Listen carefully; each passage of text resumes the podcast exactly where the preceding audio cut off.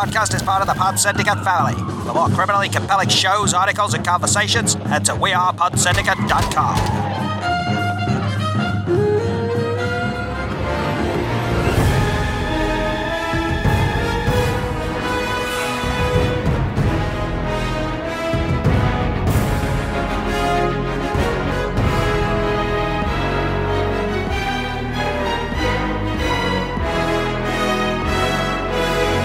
Well, hello everybody, and welcome to episode number 63 of the Rewatch Project with Hannah and Mike, where we are covering the 13th episode of season 3 of Marvel's Agents of S.H.I.E.L.D., namely the episode Parting Shot. How the heck are you today, Hannah? Um, I'm okay. Um, health update 101. Uh, I've had a needle in my spine this week. Uh, intentionally. Intentionally. With your luck, I think we probably need to clarify that, don't we? yeah, wouldn't, zero stars would definitely not recommend. Um, but yeah, we're crossing crossing our fingers that it has the desired result. Crossing our fingers whilst we still have the ability to do so. Indeed, So, uh, but uh, but I, I would say that you're a little little better. a little better. Yep. Um, but I'm hoping to get a lot lot better. Yes, that's the plan. Um, but uh, but yes, so we are back, and we're going to be continuing our way uh, through. We are over halfway through season three of Marvel's Agents of Shield. Um, and um, Hannah, tell us a little bit about this episode. Uh, give us a synopsis and the tale of the tape, if you would. Be so good. So this episode 13 was aired on the 22nd of March 2016, called Parting Shot. Um, synopsis says After tracking Malick to Russia, Bobbi and Hunter become involved in an assassination plot. The team is changed forever as they race to save lives in the balance. Mm, exciting. It is directed by Michael Zinberg, uh, who I don't think we've seen to date, um, and written by Paul Zbyszewski and DJ Doyle. Hey, DJ and ski. That's their, that's how they roll. Uh, cool. Okay. Well, um, we will get to that in but a moment. Just a quick little bit of housekeeping. Um, just a reminder that we always appreciate reviews over at Apple Podcasts, uh, formerly known uh, iTunes Podcasts. Um, that would be grand. Also, um, just go another reminder to go and check out the other shows over at wearepodsyndicate.com. You can find podcasts such as my other show, uh, Chinstroker versus Punter, um, but also um, apologies by the way if there are any listeners to Chinstroker versus Punter. Uh, just in general, no, um, because we uh, have not recorded for a few weeks for various reasons that have conspired. Hopefully, we'll have a new episode out um, this coming weekend or soon thereafter. Uh, also, you can find the Iron sequel, his film, her movie, Entertainment Landfill, and Film Bastards. Um, so, and also we are on social media, namely Instagram and Twitter, where we are on, in both cases at Rewatch Proj. And if you listen to us on YouTube, then comments, uh, likes, subscribes, all of that good stuff would be appreciated. And emails, of course, we love, and we have several apparently, which we'll get to in a moment. Um, you can be sent to us either um, in typed form, um, in lithographic form, or they can be sent as uh, MP3s or voicemails or voice memos or whatever floats your boat. But all of those things can be done to Rewatch Project Podcast at gmail.com. That's probably the best way to reach us if you want your content to be on the show. Hannah, what have people been saying? So, uh, first of all, we've got a couple of YouTube comments that Mm. I'd like to read. So, first one is from Silver Surfer. Uh, so, this is on uh, the last episode, The Inside Man. Uh, right, so he says, had a blast listening to you both like usual and hearing fellow fan Jason talk about Yes. Agents of S.H.I.E.L.D. was a delight as well, motivating me to write you both another email and eventually leave you a voicemail. Do it. I'm an old caveman dork and technology takes me a bit. I'll be writing a lot for season four since this is my favourite season, like Looking Agent Jason. Sending you both good cosmic energy as always, and we'll chat with you soon. Cosmic Energy from Silver Surfer. I like it. I really wanted to read that one because I wanted Jason to hear that other people are enjoying his voicemail. Yes. So send another one. Send another one. Do your own content. Just, you Indeed. know, make stuff, put it out in the world. It's all good. People are It's all generally good. nice. We need to hear your voice. Yes. Okay, the other comment is from Jack Dubs, um, who says, and I, I really like this point. This is in relation to me saying um, in the last episode how Gideon Malick looked um, really fed up to have a boss. Um, Oh yes, in uh, with- yeah, yeah, yeah. Um, so he says, I wouldn't say that Gideon Malick is annoyed that he has a newfound boss. Yeah, Hannah, Instead, fuck you. hey, I'm, I'm all for I'm it. joking, I, I love joking. looking at a different Yeah, way, and that's- actually, what he has to say, I think, is bang on the money. Mm-hmm. Um, instead, I would say that he is irked at seeing the being he has brought has been brought up to worship as a god be so weak, vulnerable, and ineffectual, just sitting around and eating and watching TV. Must be a bit of a letdown for him. As for the Daisy Lincoln of it all, since she is the one who released the Terrigen into the ecosystem, drastically altering the lives of innocent people, I do wonder if there is an element of guilt colouring her point of view.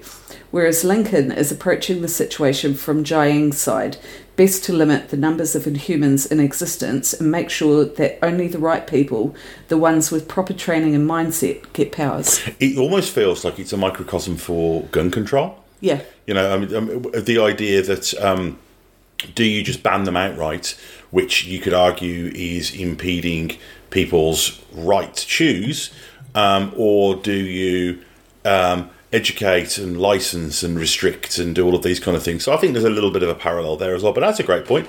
Um, and I think also, I mean, I think in regards to the Malick thing, I think. I think both of those things can be true. I don't think they're necessarily mutually exclusive. Um, but but I do I I can see that it is probably that he's like, would you fucking come on and be this invincible shit kicking?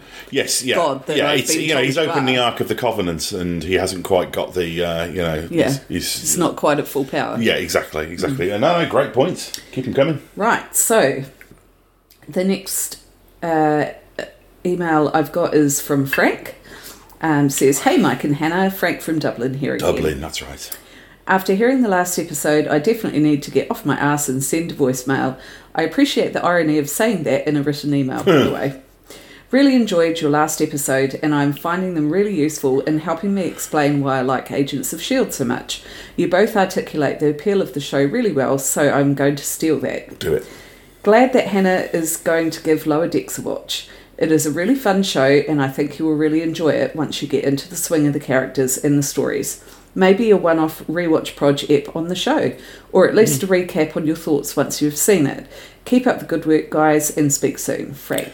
You know what that reminds me of? The um, the irony of it is the bit where um, the episode of The Simpsons where Sideshow, Sideshow Bob has had enough of television and how dumbing down it is, so he decides to cut off all the TV, and he appears on this giant screen um, to tell everyone about his fiendish plan, and he finishes, and then he appears back again. He's like, "And yes, I am aware of the irony of using the medium of television in order to decry it," and then vanishes from it. So that's, uh, that reminds me of it. I you'll be pleased to know that I have started watching Lower Decks. Yeah, you've watched like the first five or six, I think, haven't you? Yep.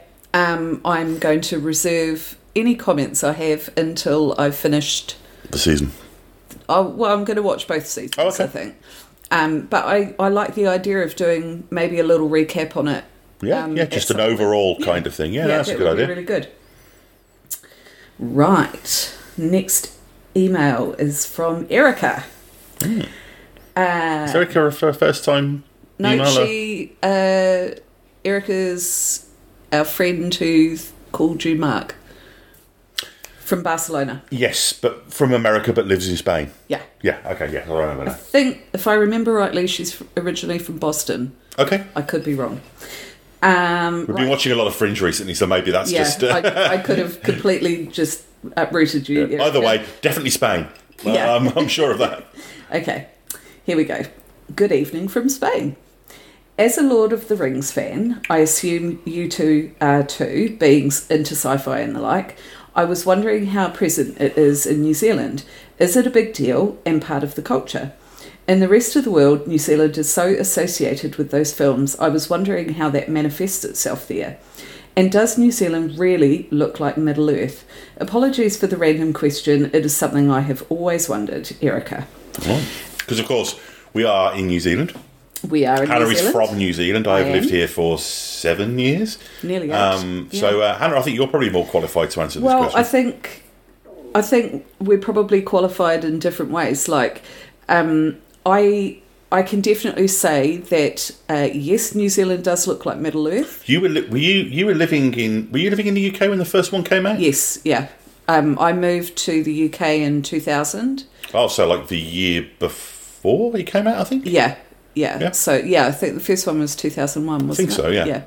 Um, yes, New Zealand does look like that. Mm. Um, it, it a, a lot of the I think that's one thing a lot of Kiwis are really proud of is um, there's not a lot of messing around that they've had to do to images to Well- to make the landscape look so I grandiose. mean, I mean, also, it's, I mean, New Zealand is it's a little bit like um, Canada in the sense that there's lots of different locale types Yeah. in New Zealand, uh, and I think that's useful. yeah, I mean, you can go from snow to sun Yeah, I mean, there's, there's snowy Alps, but there's um, metropolitan And areas. and- where Mike and I specifically live, um, we are about 40 minutes away from the filming location of Rivendell. yeah, yeah, we used to be even closer, didn't we? Yeah, yeah. But, um, um, well, only by about. I I mean, 10 and minutes, also, I mean, Wellington itself. I mean, we, we look out of our window and we can see Wellington, we can see the harbour,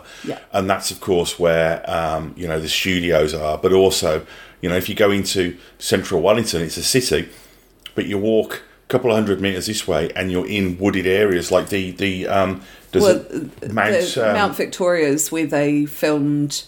Um, the Black Riders trying to catch. yeah. um, you yeah, know, when, the when famous. the hobbits are hiding in the fellowship at, um, in the very beginning, sort of underneath that, Yeah. like tree roots and stuff. I mean, that's a somewhere that people go for a stroll at the weekend. yeah, you know, yeah, and it's easy, and it's it's, just a public and area. it's right in the middle of the city. You know, It- it- it's yeah, it's, it is.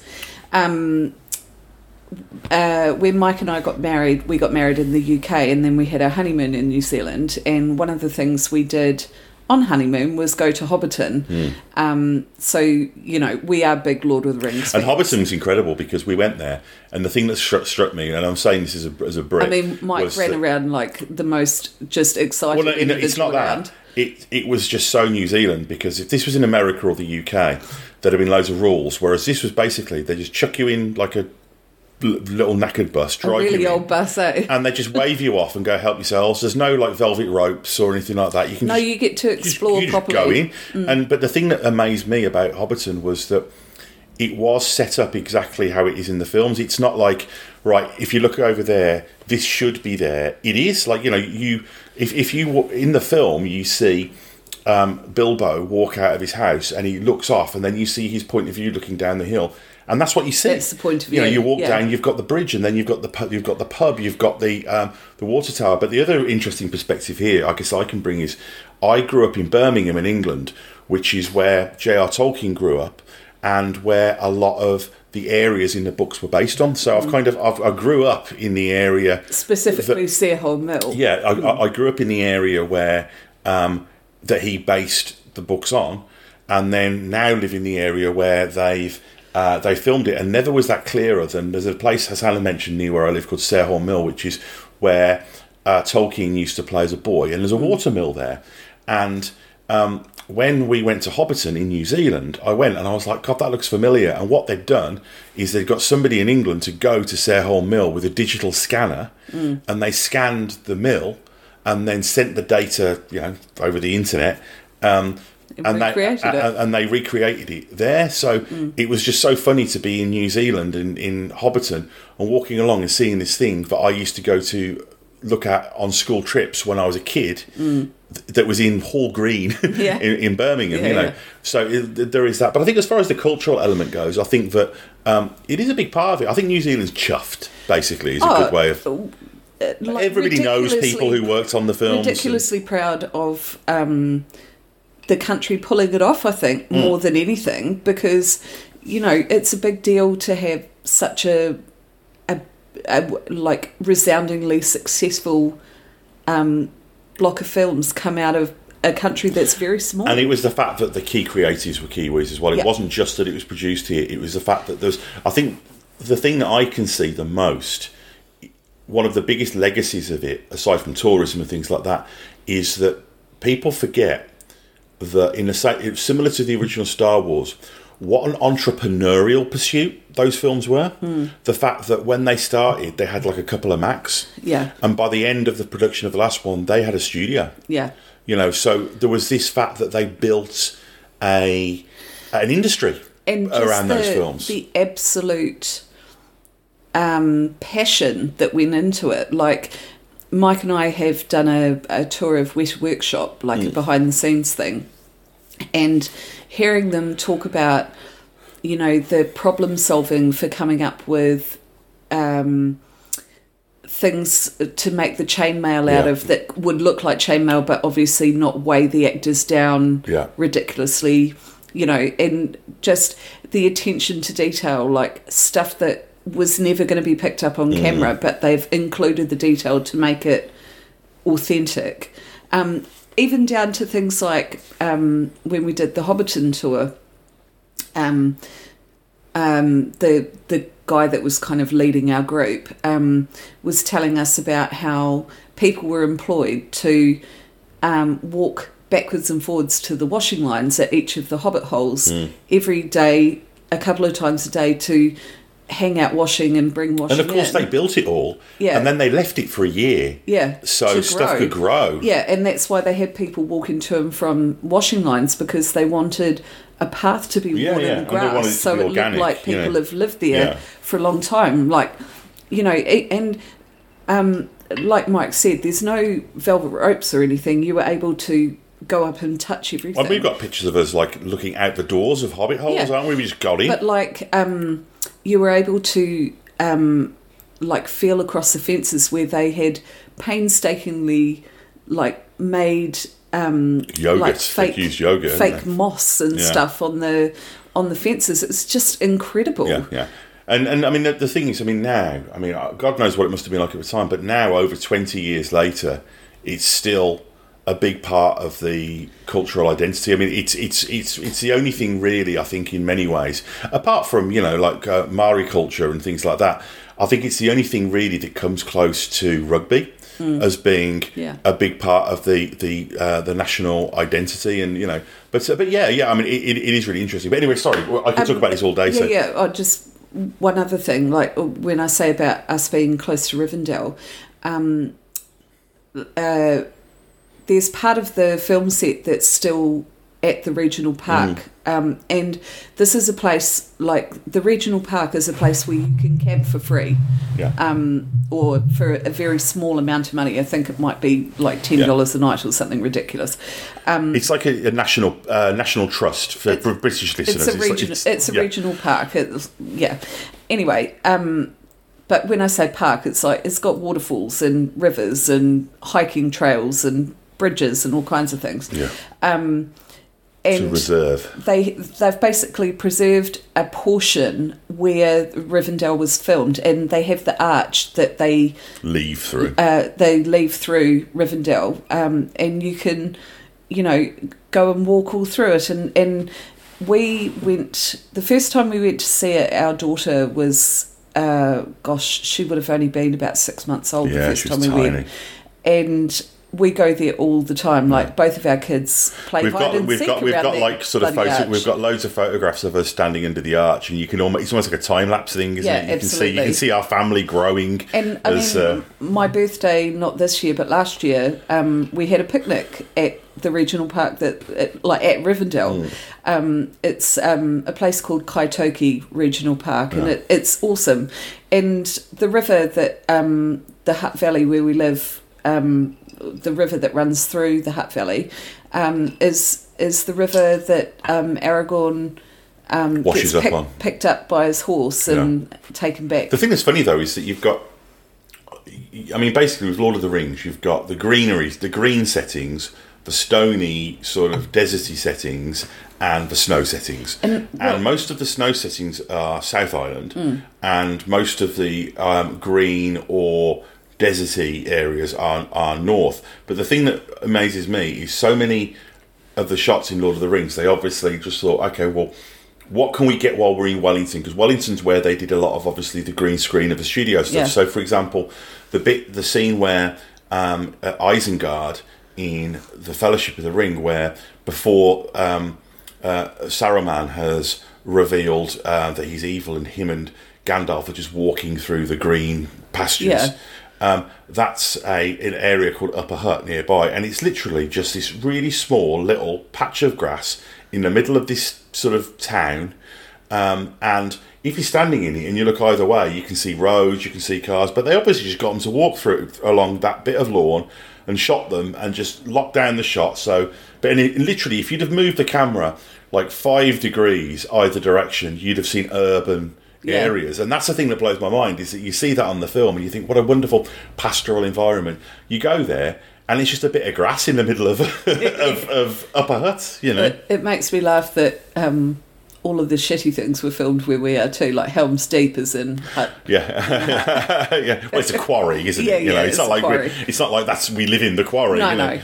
Um, what you were saying about, um, you know, the shot having to be tight, that was one of the things they said about Hobbiton is um, the the reason that particular location and like because it's a working farm, it's not it's not abandoned land, it is a working farm, but the reason it was chosen is because there are no visible power lines Yeah. overhead Well, anywhere also- like in a in a direct circle. They said it's one of the only parts of New Zealand that looks like pastoral England. Yeah. You know, because you don't get rolling hills. No. Um, rolling grass hills in New Zealand, apart from in that very specific area. Yeah. You know, so when they found, and, it, and they said that it was perfect, you know, it had the tree as described in the book. Yeah. And it was just like, wow, okay, this was just uh, meant to be. But no, thank you. Thank you for that. Um, Thank you, Erica. yeah, Erica, that's right. Sorry, I've completely forgotten who sent us that. And this is the best email of all. Um, this is from Aaron, um, who still doesn't say if it's Aaron or Aaron, oh, yeah, okay. but uh, um, it's entitled "Agreed." Yes, Adrian and Ah. Nick Blood do look alike. yes. Thank you, Aaron. And he goes, "Just saying." is, that, is that the email? Yeah. wow, okay. Well, thank you for your input. On that note, me laugh. just out of curiosity, was that the most recent one sent? Yeah. Oh, okay. I thought maybe you'd deliberately done it so we could finish on that one or something, but you just No, did it that was, chronologically. that was sent on Tuesday. Okay, I, I read from earliest to latest. Wow, okay, wonderful. Uh, is that all of them? That's everything. Excellent, great stuff. Okay, uh, we did it in less than half an hour. That's impressive. Okay, so we are now going to hit pause, and then we are going to watch Parting Shots, for the thirteenth episode of season three of Marvel's Agents of Shield, and then we will come back and we will do a non-spoiler discussion of this episode. So, just uh, just before we sign off, um, just remember, like Erica, you can ask us anything. Um, and it's like it's really nice to have those little conversations about other geeky things that we're really into. yeah, because So, there's probably know, geeky stuff where they live that we don't know about. You know, Absolutely. So keep the questions Yeah. coming. Absolutely. Um, cool. Okay, should we do this? Here we go. Right. Back in a moment. Interrupt this Pod Syndicate podcast to bring you a special Pod Syndicate bulletin. This podcast you're listening to, pretty good, isn't it? Only problem is, it's about halfway through. Pretty soon, it'll be over. And then what are you going to do? Well, if you're a fan of this show, why not head over to wearepodsyndicate.com and subscribe to our brand new feed, Pod Syndicate The Bonus Shows. Every week, your hosts from Beyond the Neon, Chinstroker vs. Punter, Entertainment Landfill, Film Bastards, His Film, Her Movie, and What's on Tap will be dropping bonus shows right onto that feed. These shows might be collaborations and crossovers, or they might be archive episodes, interviews, one offs, and other treats from across the Pod Syndicate network. So, prepare yourself for the inevitable disappointment of this Pod Syndicate show ending by heading to wearepodsyndicate.com and clicking on the bonus shows. We now return you to your regularly scheduled Pod Syndicate podcast. Swear you'll listen to the good, the bad, and the odd. The good. He has the cruelty of Jack Nicholson's Joker, the wit of Mark Hamill's Joker, Yeah. and the laugh of Cesar Romero. The bad. He's bald, he's got a cat, he lives in a volcano. What else you need? And the odd. I've That seen bits great. of it. It's really stupid. Swear to me. Just a couple of guys talking about movies. You can find us on www.thegoodthebadandtheodd.com. What a beautiful podcast. Okay, so we've just finished watching episode 13 of season three of Gee, Marvel's what's Agents that of called, S.H.I.E.L.D. Mike? Um, Parting shots, Hannah. Oh God, it's almost like someone told you. I was going to say it proudly. The, the example I always use of this, and I love this, I probably already quoted this about 10 times, but I think about this at least once a week. Anytime I say something where I think I'm being clever, is the Glory Ben thing in Buffy. You know, where like um, Glory and Ben are the same person, but anybody who sees it forgets. And it's like this weird thing, and like they'll they'll see it, and but Spike doesn't forget it because he's a vampire, and he'll see them all start to forget that they know that Ben's really Glory, and he'll be like, "Is everybody stoned? What's going on?"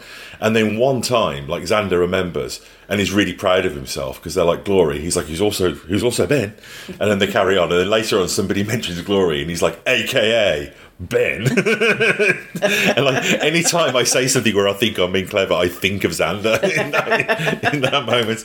Um, Excellent. but yes, so, so we have just finished watching um, fuck, parting shots. AKA Ben. yeah, aka Ben. No, we have just watched episode 13 of season three of Marvel's Agents of Shield, aka parting shots. um, and um, Hannah, what were your thoughts? Oh God, I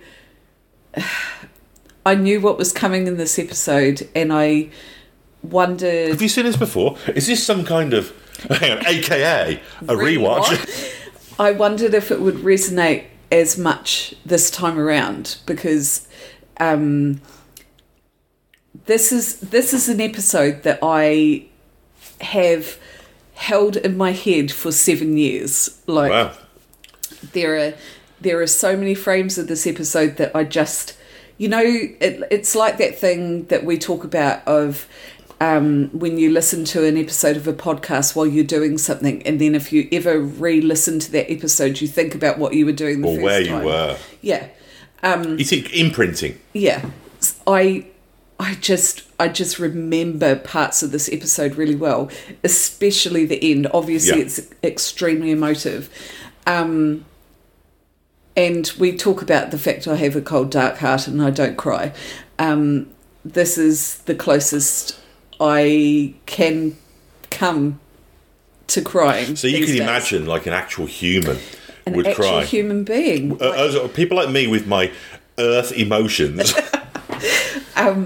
yeah like uh that's the closest i come to shedding a tear. Sorry, that was me. Look, I have got it on. It's because it's one of my emergency contacts. yeah I, I just it's the closest i come to crying. It was emotional. It was full of action. It was full of detail. There was so much going on in it. I love the fact like having the whole 24 hours earlier can sometimes work against a show Yeah. and we've seen that in previous you know like the whole flash forward with the the necklace Yeah, and the we've, we've talked about it as a device, haven't yeah we? yeah I, I mean, I mean, e- even more now. I mean, it- Yeah. we've seen it a lot in the last few years But since I- this episode too. But I think in this particular episode, it works extremely well because it keeps you very uncertain of whether Bobbi and Hunter are safe, where they are, how they got to be that way, um, where the rest of the team are. The dynamic of the group is very jumbled, and I think it needs to be because it culminates in the stark reality that they lose two people at the end. Well, also, it, it, it, one of the reasons why I think it makes sense to do it this way as well is that the episode is about Hunter and Bobby. And I think that if you told it purely chronologically, there'd be parts of the episode where that thread gets lost. Yeah. And by having them, now, now that device, not just there's a device within a device at work here from a kind of film grammar perspective because you've got that um, flashback, flash forward thing going on that you've that you mentioned, and we've talked about uh, other other episodes have done this recently as well. Um, and why people do this is to try and try and keep people interested. We talked about Picard did it this season. You know, yeah. it starts with a big action sequence, and then we jump back and we get to it. Yeah. Um, and the but the other thing that this episode does as well is the um, the what's the word I'm looking for when you you grill somebody when you're interviewing them. What's there's a term? There's like a TV term for that. Um, Interrogation. yeah, like the interrogation, I guess sequence. Um, The that- five lights. yeah, th- that being no, but th- but that being used as a way of doing flashbacks is a classic thing as well. I Yeah. mean, you see that in um, that film that the John Wick guys made recently with um, actor's name Better Call Saul. Nobody. Yeah, no, what's the actor's name though? Oh, um, Odenkirk. Yeah, Bob, Odenkirk. That had that where it starts with him being questioned, and what that all goes back to is that goes back to film noir, that where you'll have like um, you know Philip Marlowe, um, you'll have um, um, um, Humphrey Bogart being in the police, and he's all beaten up, and he'll be like, "Let me tell you about you know my night," you know.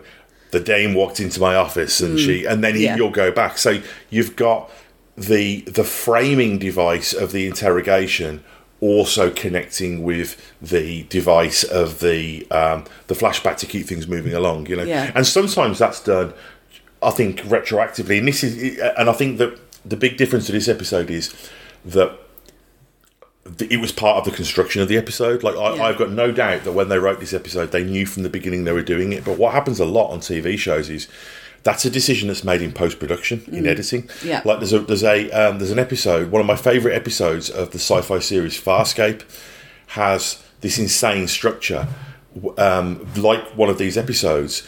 And I remember watching the DVD, and I've got to say as well, if there's any Farscape, Farscape geeks out there, or Farskeeps as I was about to call them, um, get the DVD sets because every single episode has a commentary track. Like, uh, like there's it, each season's got 22 episodes, and every single one's got a commentary track.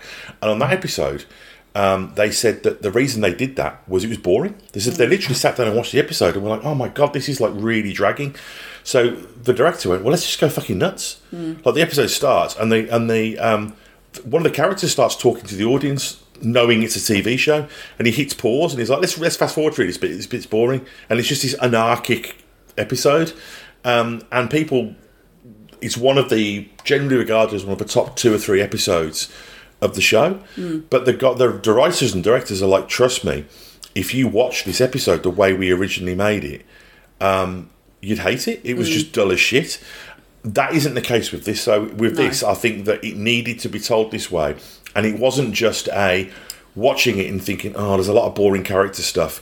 Let's throw in a bit of action at the beginning just to kind of you know tickle No. their tickle their balls a little bit, Yeah. and then we'll do that. It's just there's a reason for it from the Yeah. construction perspective. It, it just works beautifully that way, and all all of the performances were brilliant, and the emotion seemed extremely genuine as well. well, it felt like they were saying goodbye to the actors. Yeah, very much so. Yeah. And, And- uh, you know, I, I don't think there was a lot of having to dig very deep to get the tears to there's a, come. there's a little bit of meta knowledge here as well, and we'll get onto this like maybe later in the episode.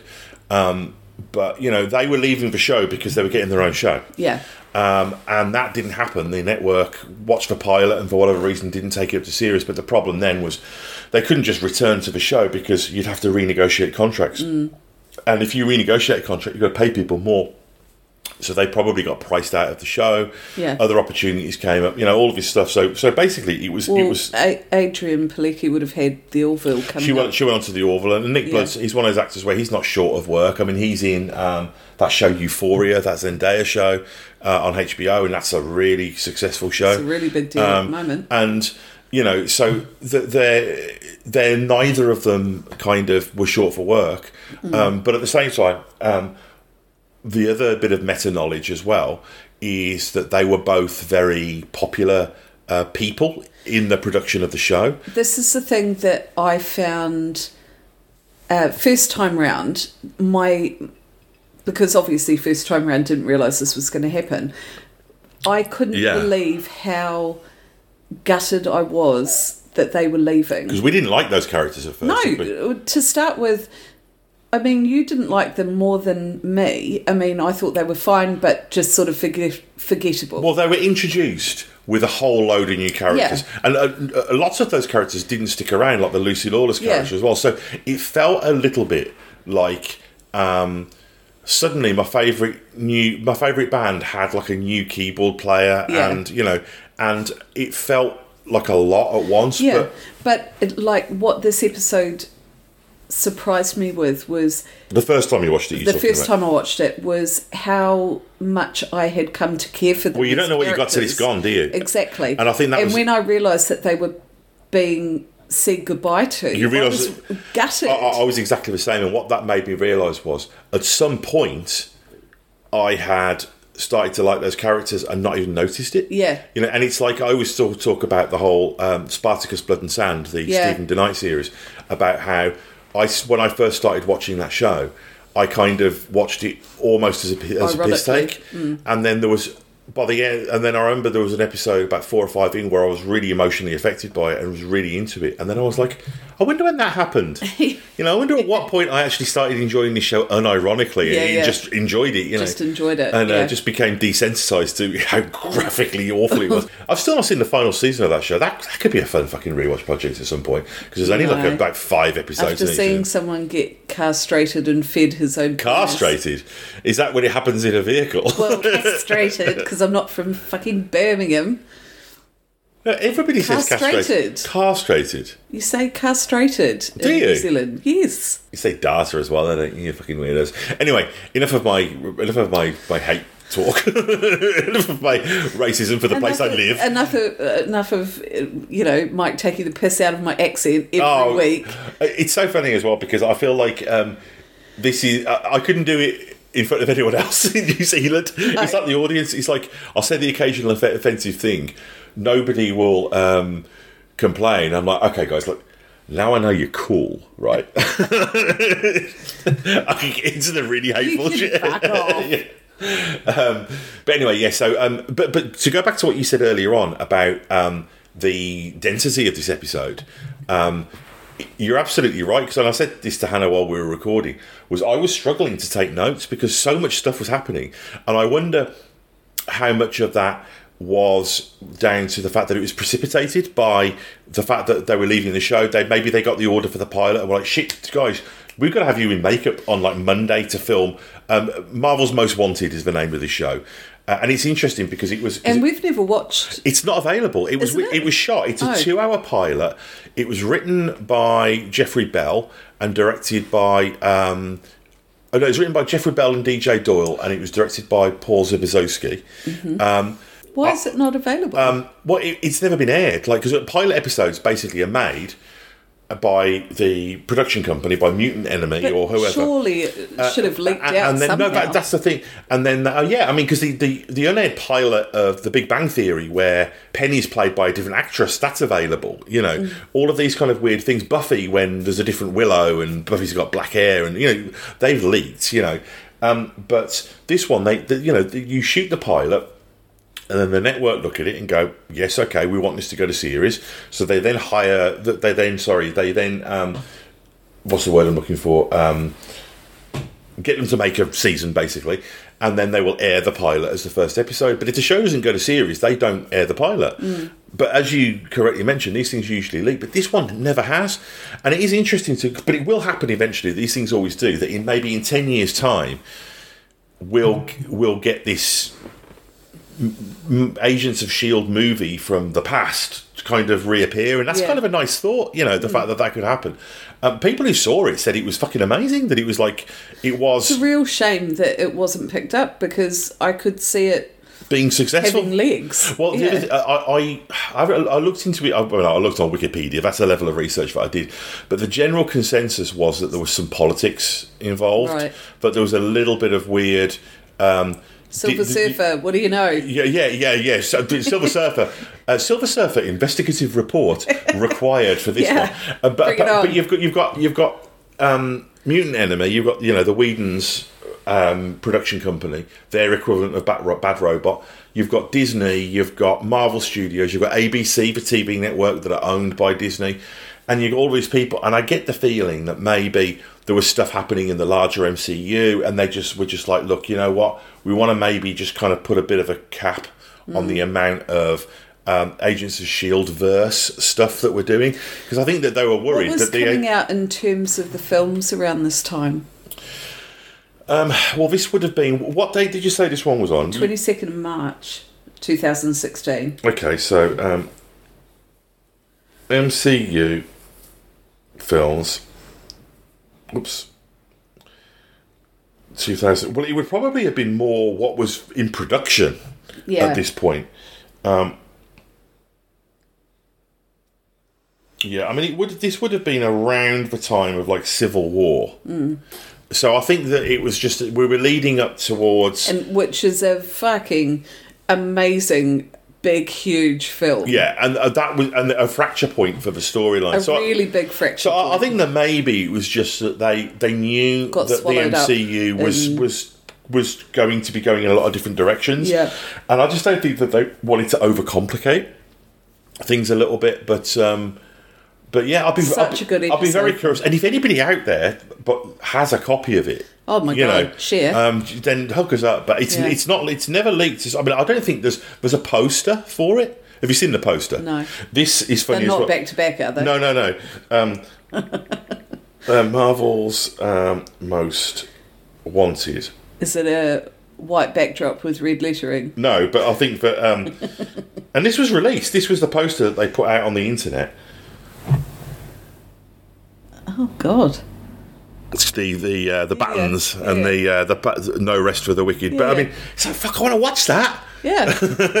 yeah. I um, mean, I just being in their company again, you know, the characters were just really, they got really well defined. And, you know, I, I cared about them by this point. I think what this. really I, did I think what about them. happened with the characters. I think particularly with Hunter because I think Bobbi was good from the beginning. To be honest with you, um, I think that what happened with But Hunter. I mean, Bobbi came into it later than Y- Hunter. Yeah, absolutely. Um, but I think that her character was better defined from the beginning. But I think what you see would happen with Hunter, we've talked about this before, is the actor started coming Mm. through, the personality of the actor. Because if you look at Hunter at the beginning, basically he's like a um, he's a Jason he's, he's He's Jason a, Statham. He's a go rogue kind of guy. Yeah. Um, and it's, I think what they started to do was the more um, slightly, almost like Danny Dyer-ish kind of elements of, Yeah. of, of, of his personality started coming through. And that was when I think the character got interesting. And that happens, you know, you, you see the, the actors make weird little choices with uh, and the and the writers look at it and go, Oh, okay, you do that sort of stuff well. I'll give you a little bit more of that. And it, it evolves. The one thing I would say is I thought it was later in the season that they leave. I thought uh, it was the season after this. I didn't even Oh realise no, I knew it was the season, but I thought it was like four from the end. And I think this is something that's interesting about um, the um, the sort of temporal thing that happens when you do a rewatch. Is obviously you're watching it in a shorter period of time because although we've gone through periods where we'll skip a week or we're only watching them every week, we're not having six month gaps like you do No, on the show. yeah. So um, when a character joins a show and then at a later point leaves a show, the period of time that we're spending with them on a rewatch is shorter. And quite Um, frankly, the more um, feedback you guys send through, the the quicker we record because I pester Mike. Yeah, no, that's the thing. If we get feedback, it's like our urge to want to um, enjoy and share and discuss that feedback is equal to our urge to want to watch the next episode of Shield. Yeah, because so as it's- soon as we watch one, every time we do a rewatch, I I always say to Mike, I want to watch the next one. yeah, And that's the thing about Agents of Shield; it's so moreish. It's Pringles, isn't it? You know how there's loads of films that do like a like Twin Peaks do their whole watch it 24 hours through the night, Yeah, uh, you know, marathon kind of viewing. which I've done. Yes, I know you've done it. Um, and like we went to an Edgar Wright um, All nighter. all nighter, Yeah. um, which was cool. Um, but I, I could do this with Agents of Shield. I could just watch it. The like, thing with Agents of Shield, and we will get into the breakdown of the episode in a moment, but this is a good point in the season to kind of take stock. The thing about Agents of Shield is that it gets a whole bunch of things right. It get it does things that lots of shows do well combined. So, for example, one of the, I've talked before about how I love Star Trek: The Next Generation for the hangout factor. For the I like spending time with these people in the places that they hang out, and then I like shows like The X Files because of the richness of the universe and the mythology that they have. Um, I like um, other shows for their humour. Um, you get all of that Yeah. in this. It's like things that are the one thing that other shows do really well are just one of the things that Agents of Shield does really well. Mm. You know, so it, it'll do those things in tandem with a whole bunch of other stuff. Yeah. and I think that that's something that you get more when you binge watch it or when you rewatch it. And I don't mean that just from the perspective of the fact that you can remember what happened in the last episode, so you're more. Because I'm But not it- really that interested in the storyline. Like, well, actually, no, I'll, t- I'll rephrase that. I love the story, but I'm not that interested in the plot. You know, because, and, you know, just to clarify, because this is a useful thing, so I'm going to get back to this in this episode. The difference between story and plot is, and the example I always use is the the plot of Rocky is there's this poor guy and he's living a really shit life and he life's passed him by, um, and then um, this other boxer decides that he's going to throw out a challenge to to raise his profile and seem more working class, class and relatable. Um, and this this boxer Rocky um, takes up the offer and starts training and decides he's going to fight him. Rocky then meets a girl, and then so etc. etc. etc. That's the plot. The story is a man learns the value of his own life and the importance of always getting up after you've been knocked down. You know, so story is the broad thematic look and feel kind it, of yeah. what's it about. The What's- plot what's the feeling? is what's the stuff that happens. You know, Do you Uh, know what the story is? It's the vibe. it's the vibe, man. Vibe. if anyone's watched The, The Castle, Castle, yeah, they'll yeah. know. okay, so should we get into the um, the play by play? Indeed. as it were. Um, so we open up um, my notes on my phone, first of all. Oh, that's one thing I meant to say to you. You know how you were saying um, how action packed this episode was, and it was really hard to write notes for it. Um, did you notice how I didn't help you out at all? I wrote none. Yeah, I, you, you did fuck all. Whereas, like, watch, look at this. Look at this. Yeah, they're extensive. Yeah. And I'll probably end up blasting past most it'll be fine. He'll he'll cover it. It'll Yeah, be all good. Muggins over here. Yeah. So we open up with Bobbi um, on sort of uh, the in uh, the Interpol um, Black Ops site in Moscow. We learn that that's where she is. Talking about wanting a cheeseburger and curly fries. Yeah, made me very hungry. Yeah, we yeah. just had dinner. Yeah, big time. Uh, we learn that she's um, she she uh, and Hunter, as we will we will soon see, um, allegedly murdered three uh, very high up Russians. Um, and he says that um, you know what were you, what were you doing in Siberia? And then we get, as as, as Hannah mentioned earlier on, we flash back to. Uh, um, initially, at least 36 hours earlier, and we see Hunter and Bobbi running in the snow. Um, and, it, and it's funny, I, I've mentioned this before with Agents of S.H.I.E.L.D., they do this really well. Whereas all it takes is a little bit of embellishment to make you believe that you're somewhere. Like put up a, a sign with some Russian writing, a little bit of a snowy set, and a you know CG backdrop to make it all look you know a little bit sort of Chernobyl-ish, and you buy that that's where you are. Chernobyl's Yeah, Ukraine. I know it is, but you, you get what I'm saying. Yeah, yeah. Is the fact that we've, if you just have somebody in, like you know, a um, snowy vista in Ontario, Hmm. um, but you put a little bit of just seasoning, a little bit of kind of like you know cultural seasoning from from the place that it's meant to be, and you buy it. You know, Yeah. and um, Get a couple of long green jackets and a furry yeah, hat. I, I mean, and that's not You're to take any- as dark as Moscow. Yeah, and that's not to take anything away from the production of the show because there were a couple of moments. I mean, one of the things I'm going to say, I was going to say this later, but I'll mention it now, is just what a great looking episode this is because you've got most of it set at night. Um, there's a lot of red, and I don't know how much of that was like a red Russia, probably an oversimplification, but there's a lot of like red um, lighting and like. Um, um, like um, co- computer Like- screens and graphics, accent colour yeah, throughout. yeah. Um, and I mean, it was obviously, and and they talk about these things. You know, when the, a director comes onto an episode, they'll they'll show photographs or paintings or say, "This is my kind of style guide for this episode." Yeah. And this episode There's very always much. like mood boards that go with, you know, a director's vision. yeah, exactly. So we see, um, we then flash back to Hunter and Bobbi running in the snow. We see that what what's happening is Um, we left them in the last episode, of course, stowing away on the plane, and what they're trying to do here ultimately is track um, Malick's convoy because they think they think that he's there looking for Inhumans. Well, sorry, um, uh, what they are doing, I should say, is that they're looking for the uh, Inhuman sanctuary or prison camp, depending on perspective. That we saw the um, overly helpful uh, Russian offering Malick at the uh, Inhuman Expo in the last episode. Yep. Um, are you texting somebody? No. Oh, okay. Um, I take it back. Um, and one of the things that we see here, and I think that part of this is that um, not only is this them, and this is a little bit kind of inside baseball, I guess, but um, not only is this um, them being written out of the show because they're going to be getting their own show, there's a little bit of that kind of backdoor pilot kind of vibe going on here, you know.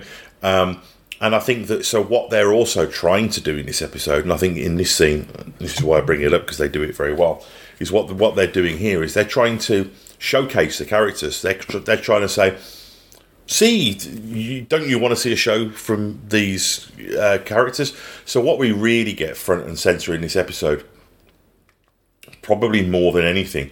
And this is, it's easy to forget this in the kind of razzmatazz of everything else that's going on in the ending and the visual look and the density of the storyline is just how much chemistry the two actors have got. Yeah. And I think that in some ways, the big tragedy that it's such a shame, really, that the the writers and the producers yeah.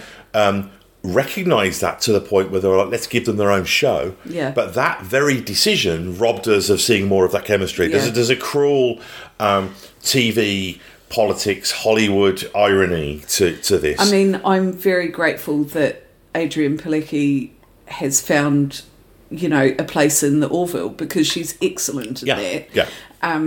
But yeah, I agree. I would have loved to seen to see more of them Like the stuff, Agents of Shield. the stuff that happens in later seasons, and particularly environments that the characters find themselves in. would have been Oh, amazing. Would have been very entertaining to see these characters. But in. you've also got to think if that happened with the other characters, perhaps well, wouldn't have been those involved. other characters were clearly doing and saying the things that these characters would have been saying if they'd still been in the show. yeah. You know, Yeah, yeah. Um, you know, and I think that. Um, yeah, yeah, we'll, Yeah. we'll get to that. Yeah. So, um, I'm so excited for what we've got to come. Still. Yeah, yeah, totally. it's- And- we're in such a good place. Yeah, yeah, and um, so, so I mean, I guess what I'm getting at is that we're, you get a lot of really good chemistry between the two of them. Yeah. uh, we see um, the um, My God, he looks like Adrian Pasdar.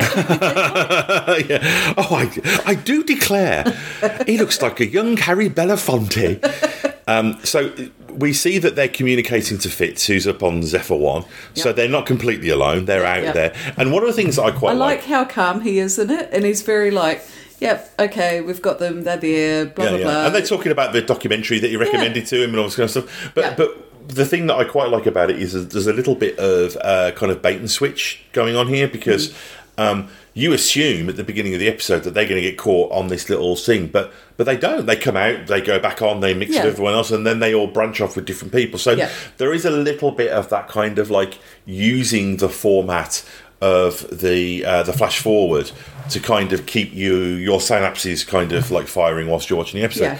And um, so um, it's not predictable. yeah, uh, but what we learn though is that basically they're they're having to work unacknowledged, and this is something. It's a, that's a black ops term where the idea being that because and this is very well constructed, and this is a classic example of what Shield does really well, which is. You know, and things will happen. Like we talked before about how there was an issue with this actor that was playing Will, and there's been, you know, there's stuff like all the shit that happened in um, Captain America, um, Winter Soldier, which meant they had to change the show. Yeah. Th- there's a, there's a really great kind of agility to the production of this show, Yeah. and what they use here that's really clever. Special forces to be a Marvel writer. Yeah, absolutely. You know, yeah, because yeah. there's so many moving parts. Yeah. But but I think that the the one thing that they do really well here is that they make it seem really organic because you've got um come on face ID, do you think?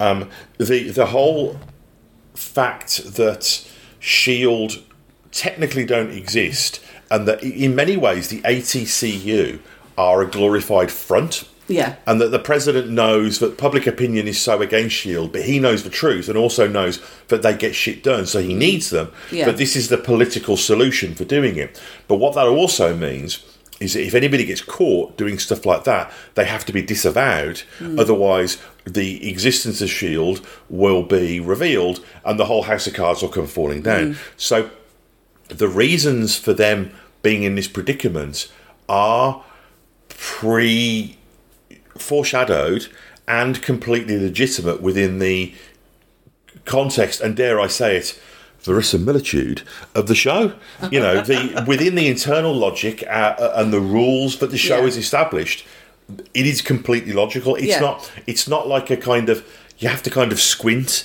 to sort of believe it you I know think that's it's something that um,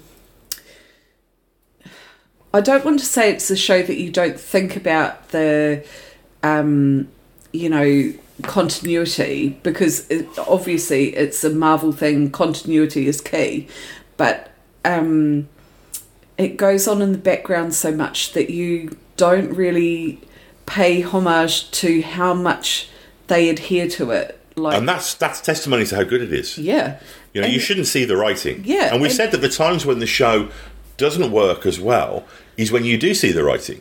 and that but they like i can't think of a, a really big instance where they go against a um a rule that they've written for a character Like, they wouldn't do that. no You know, you don't find yourself saying that a lot. And the example I always use as the antithesis of that is The Walking Dead. You watch that show and you're like, why are you doing that? Yeah. And then something else will happen and you'll be like, oh, because the writers needed you to be to over do here. that yeah You know, and that's just fucking it always writing. reminds me of um uh, Ben in Parks and Recreation, where he says to Leslie, oh, he went back and watched Fringe from the start to to check for plot holes, and as he expected, it was airtight. it is airtight. It is And- and- airtight. and- but but it's, it's another thing. We're is I- at the I- moment. I, I like I, I like my musical analogies, uh, but the classic one is you don't notice the notes that are played well. You only notice the notes that are played badly. Yeah. you know, and I think that that there's, it's true. It's like I mean,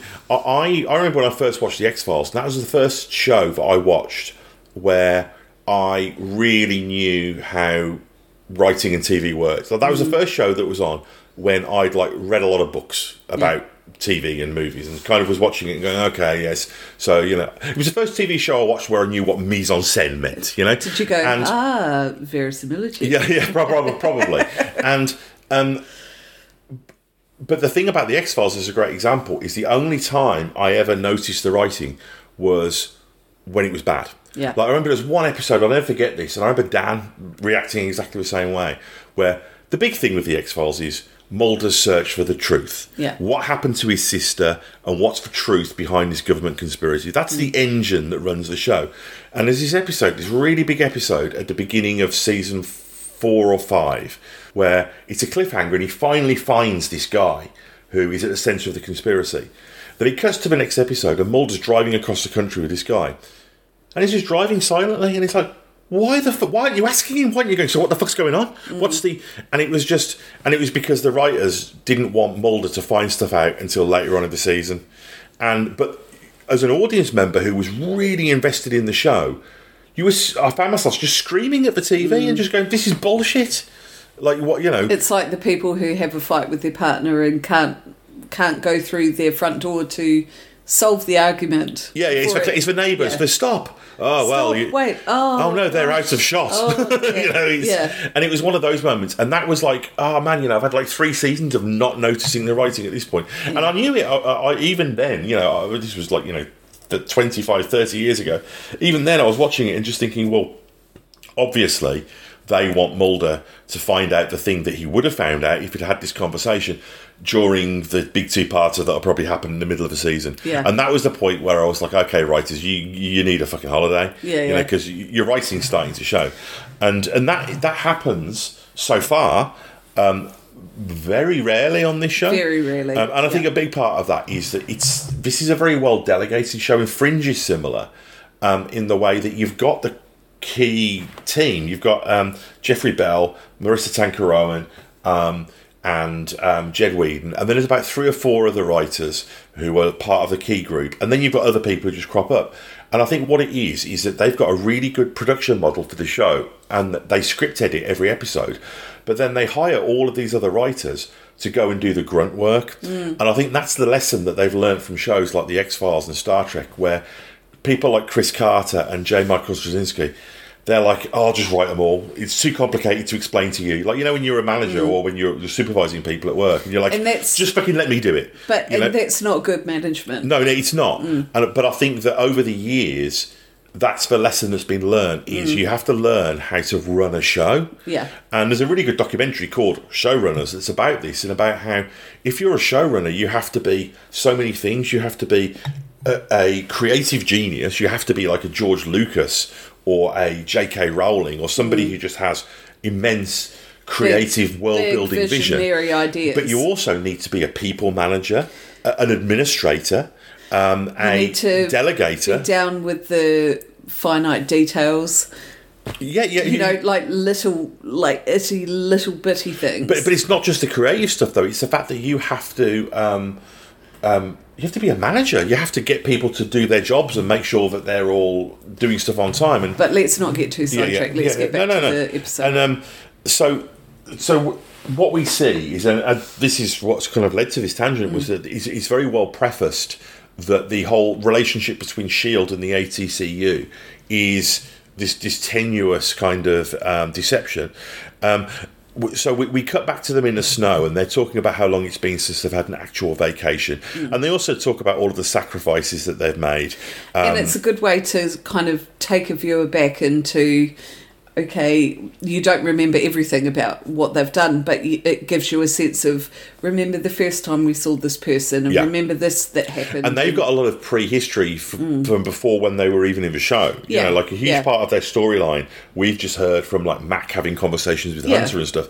And um, like anecdotal recounts yes, Yeah. and and basically what you're the sense that you're getting is that Hunter's like, you know, I just need a fucking break from Yeah. all of this, and just, I need And, to go and I sit mean, on a that's all come from his and May's experience trying to infiltrate Hydra Yeah. to to get Ward.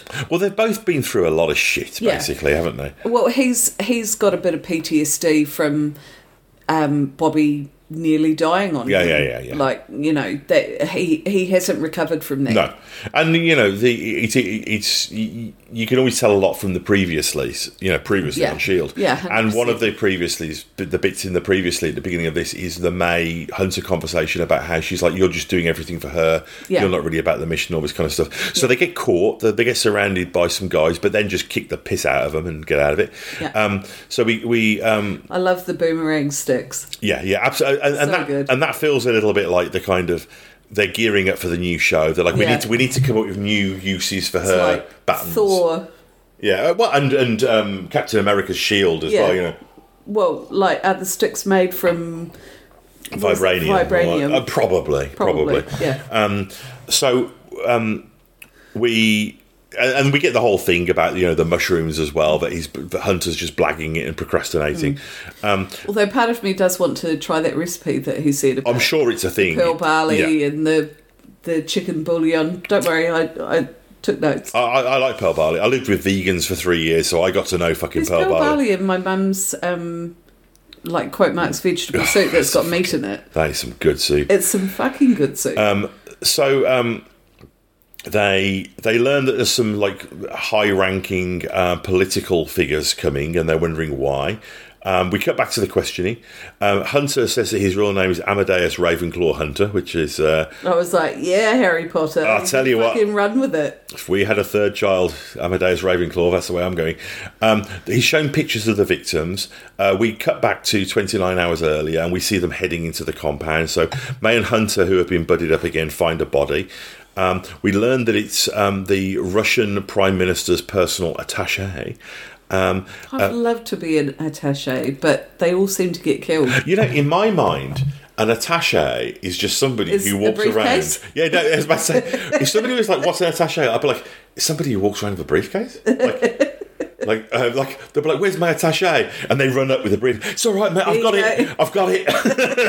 It is So- attaché Yeah, to me. yeah, I fucking, I live for the briefcase. It's like I don't know what else I do. I, I, It's like- this is why you and I are married because I think like- the same. You think they have fleas at the flea market, don't you? It's one of those kind of scenarios. Um, Yeah. So, so um, Bob, you Bobbi. and I have literally never had a conversation about attachés ever before. Yet we both think the same thing. It's all right, guys. I'm here. I've got the briefcase. I'm doing my job as Ah. an attaché. Isn't that nice? That's I bet- we've got married. I bet it's not just us, though. I bet there are other people listening to this going, isn't that what attachés do? just carry the briefcase and get paid weirdly large amounts of money for doing it. Um, so we see that Bobbi is, has been paired up with Mac and Daisy as well. Yeah. Um, Malick talks um, about, and this is kind of like the uh, him showing his stripes here.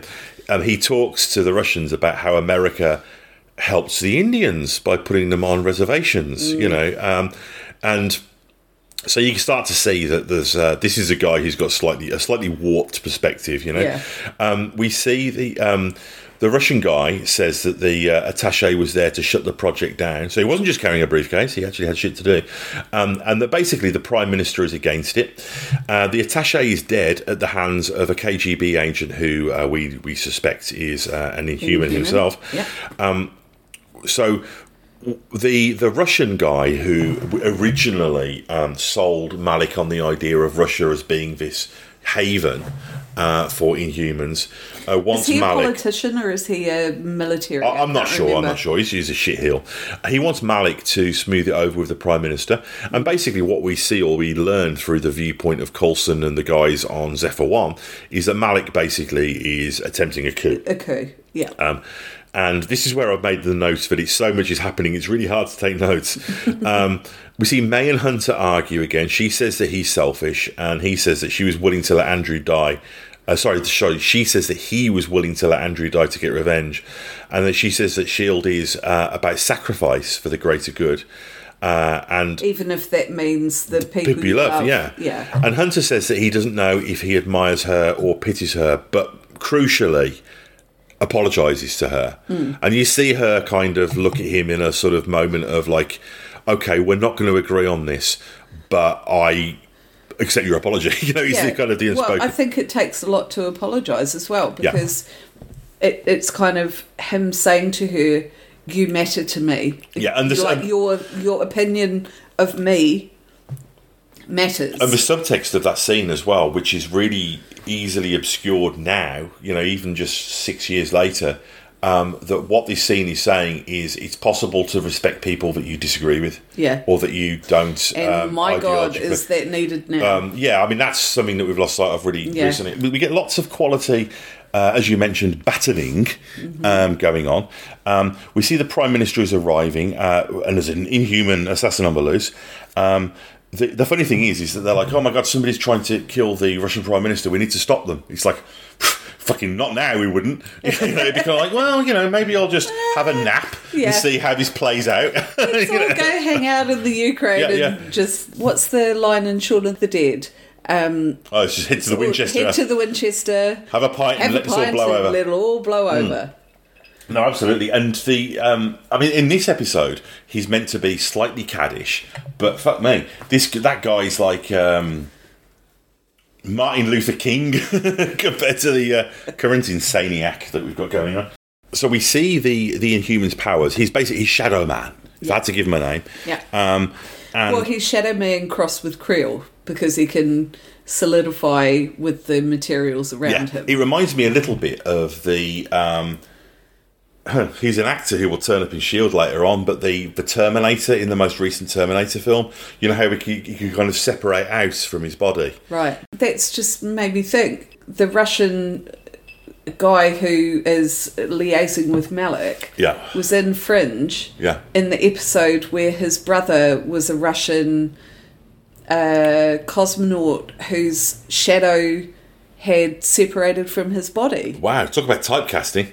Yeah. Yeah, yeah. Like, how bizarre. Do you remember I mean, that? yeah, I do. I mean, I, I get the Russian thing because he just is an intensely He's Russian-looking very guy. Russian. Um, yeah. But, uh, but yeah, yeah. But yeah, That's a- that's a- I think that's just had, a- I had not made that connection. It's a coinky isn't it? Um, so um, dink. So we see the Shadow Man. The, um, we see uh, Hunter has um, the Prime Minister, and he's, tr- he's sort of spiriting him away, or attempting to spirit him away to safety.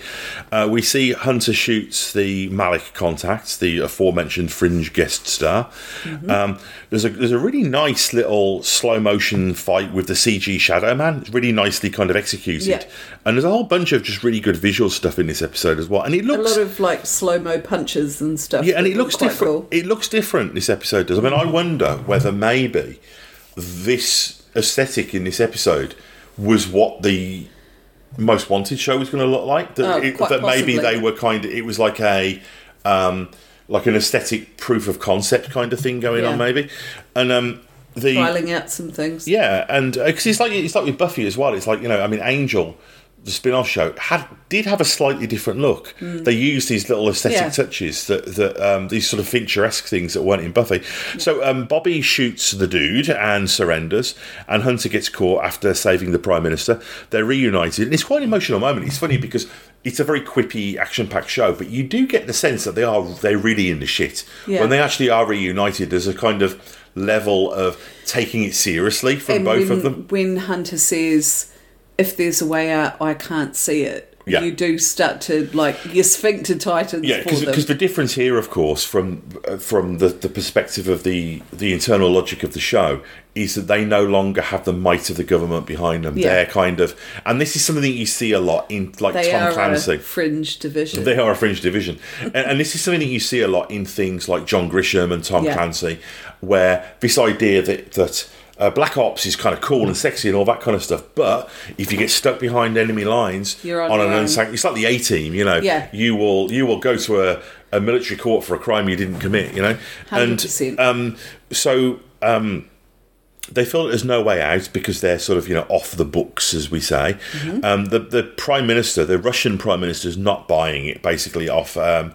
uh, um, William Sadler, who's returned as the the Iron Man three president of America. Yeah. Um, who basically has to continue to deny that Shield still exists. And the what the Russian Prime Minister says here that reiterates a theme that was established in the last episode is what we're talking about here with the humans essentially is an arms race. Yeah. It's like a new um, energy source has been discovered, and there's a scramble to see who can get the the um, the proverbial foothold Yeah. on that. Um, and um, the Coulson rocks up um, as an ATCU rep and basically says, "Look, you should be thankful. You know, they've saved your life. Um, they've essentially killed the opposition." Uh, he explains to the Russian Prime Minister that the general was trying to assassinate him. Um, and basically, someone has to pay for the politics of it. Um, it's nice to see Coulson in a suit again. Yeah. You know, um, after casual Coulson, um, and and that's when Casual and, one-handed Coulson. and that adds. I, I'm never I'm never happier than after a casual, casual one-handed It's like- Coulson. uh, so somebody has to pay for the politics. Coulson goes to see Hunter and Bobbi and introduces himself to them as if to say, "Look, you don't know me, guys. Okay, so let's be careful here." Um, he says that Um, Mr. Smith. Exactly, and he he drops an EMP, and they've got ninety seconds. That's an uh, electromagnetic pulse, um, and um, basically um, the They went, WTF? yeah yeah, went, I know, right? and, um, and, and- Uh, I mean, IKEA. okay, yeah. Um, so basically, what they say is, look, we took an oath to to be Shield, and we won't expose them. Um, and um, And that's kind of a callback to the conversation that May and Hunter have had. Like, that's Hunter um, coming around to that way of thinking and putting the team ahead of um, himself. he's doing or- both, though, isn't he? well, he is, but he's also he's making a sacrifice, but he, he's making a sacrifice in the sense that um, Bobbi is she's a company gal. She wants to be she wants to be working and on a mission all the time. I mean, you see that in the conversation they have about the fact they've never taken a holiday. Yeah. So for him to kind of say, um, that's it for us, is he knows that she is going to struggle a lot with that, Yeah. but he also knows that if they don't do it, the rest of the team are going to get ratted out. Yeah. So he is putting the team before the person he Oh yeah, yeah. It's it's they both get character arc closure as well. Yeah. I mean, and that's the the thing that's funny is that I mean, because the show Marvel's Most Wanted, essentially, from what I've heard, was a cross between John Wick and the A Team A-Team. Mm. in the way that they were on the run because every um, spy in the world was trying to get them. she's in John Wick as Yeah, well. yeah, yeah. Um, and in the same way that all of the assassins are after John Wick. Yeah. Um, uh, but also, you know, it's set in the Marvel. Oh God, that would have been a good fucking show. Uh, Disney Plus, make that show. Come on, man. I mean, okay, they're both in other TV shows, but Disney Plus they only do like six a year. Just fucking throws a bone. Um, but um, it's a pandemic. Come so on. basically, they, the they they have to deny that they work or ever will work for a US government agency, and I think it's nice that Coulson gets to say to them thank thanks them for their sacrifice, but for something else. But they know what he really means. You know, that's Yeah. his way of codedly saying Yeah. it's been an honour serving It's with you. okay. You know, Yeah. um, so they're not coming back. They've been disavowed. Uh, they walk free, but they can't be agents. And that takes us to the final scene where they're sat in a bar and they're like, "What next? You know, what are we going to do?" Uh, and they're like, "Oh, great, we're getting watched here." They see they see some, you know, other shady uh, spy type figure watching them over the bar. Uh, and Bobbi gets a drink brought to her by the barmaid, who's like, "We've got an admirer." And they Mm. see Gemma, and then what we see here, of course, is scattered around the bar are the agents of Shield, and they say it's a spy's goodbye. the one implication the one, th- being the that, one thing I did think was um, the the guy who's supposed to be like watching them to find out all the intel is a bit shit if he can't see that there's Yeah, yeah. loads of spies there. yeah, that's it. And um, the but the, the, the idea of, of the spy's goodbye is that they can't say it directly, so there's a kind of like you know meaningful sort of element. Mike and I both said that if that was um, he and I as Bobbi and Hunter, We'd have drank 'em we would have drunk all of the shots. yeah. Um, and been staggering out. Hunter's English as well, so I think he probably would have. Well, they had two shots. That's that's a lot for TV, but, But we don't see them leave. no. We only see the You, other people. you and I would have been like, "Thank you very much, Yeah. Blanc. Thank you very much." Yeah. Like there wouldn't have been any like fucking misty-eyed salute to the person who would be like, "Oh, isn't that lovely? Yeah. Someone's given me a shot straight down the head." And you do you do get a sense in the scene that there is an element of the cast giving colleagues a send off I love well. the fact that Mac is like very much the last Yeah, yeah, person, and and markedly so. He's Um, known them the longest, and the show the, the show doesn't exactly. forget that. Yeah, know. yeah, yeah. I like that It's they like make Coulson's- a very big point I mean, that. sticks around a little bit longer because he's the lead character in the show. But Mac gets the big moment. Yeah, he, he's does. Mm. the last one to stand up and kind of uh, have that have that sort of and like I'd have to say, Bobbi's tears looked absolutely genuine. Yeah, yeah, you do get a sense that they were gutted. And the other thing I want to mention about this scene as well is there's a really nice bit of orchestral score from Bear McCreary, who does the music to the show. Yeah. Like they they obviously threw him a few bucks and were like, right, okay, get a little bit of orchestra, and and, and that's the way. Was that a tickle your balls? yeah, just fucking get it right up there. No, but Mike was waggling but, but, but his it's, it's, it's the way that um, the, the American network TV shows work is that, and I mean, going back to the '60s, I know that Star Trek worked like this. Is that they would um, have a budget for the music for the season. And every so often, they'd get a little bit of extra money, so they'd go and they'll get like a larger orchestra together and record a bunch of epic sounding music for the bigger episodes. And this is one of those instances where they dip into that a little bit. You know, you do Yeah. get a sense there's a really nice bit of score, but I think kind of helps that scene land. And um, and it's it'd be funny though if it was just um, like a huge coincidence. Like they email each other later on, they're like, "You were you were at that bar too? Fucking hell! Like, I- what a coincidence!" I don't think a coinky dink would happen like No, that no. between Um, spies.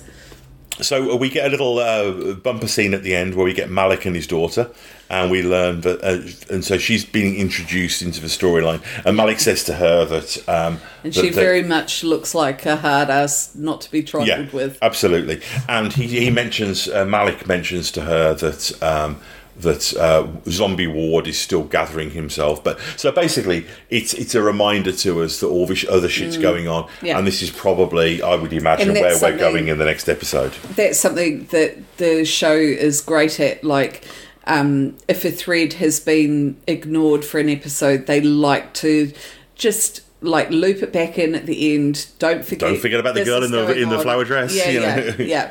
Raina, that's her name. Exactly. Like, there's always this stuff going on. Yeah, yeah, yeah. They've Um, always got a little and- bit of extra. And it's it's like a nod to the audience. Don't worry, we haven't forgotten yeah, yeah, yeah. that this is going And that's on. nice. That, that's the cake and eat it way that they finish these episodes. And, the, and the movies do this, of course, as well. The post credit scenes. yeah. You get to have the big emotional climax to the episode, but you also get the don't forget to tune in next week kind of thing. 100%. Speaking of which, Hannah, look it up. I am doing just that right now. Um, So, uh, so yes, um, please do go over to wearepodsyndicate.com and check out all of the other shows over there. And um, we really are enjoying the feedback that we've been getting. So please send us more of that. one hundred percent. Keep it coming. at rewatch project podcast at gmail.com or alternatively go and see what we're doing on instagram at rewatchproj or on twitter also at rewatchproj and we would also appreciate apple podcast reviews so uh, go and do that for us that would be just capital what are we talking about next time hannah Uh, so the next episode is called Watchdogs. The plot says Agent Mac and his brother step in when a radical group called the Watchdogs plan to eliminate the hum- Inhumans. Simmons finds a powerful chemical compound. It is directed by Jesse Bochco and it is written by Drew Greenberg. oh buffy writer Indeed. solid Bring cool. it on. all right well we will be back to discuss that uh, presently goodbye everybody Take care.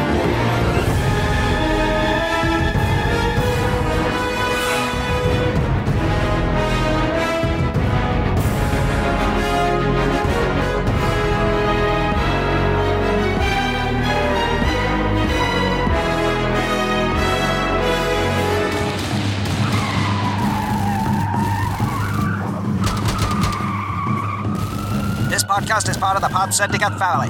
For more criminally compelling shows, articles, and conversations, head to wearepodsyndicate.com.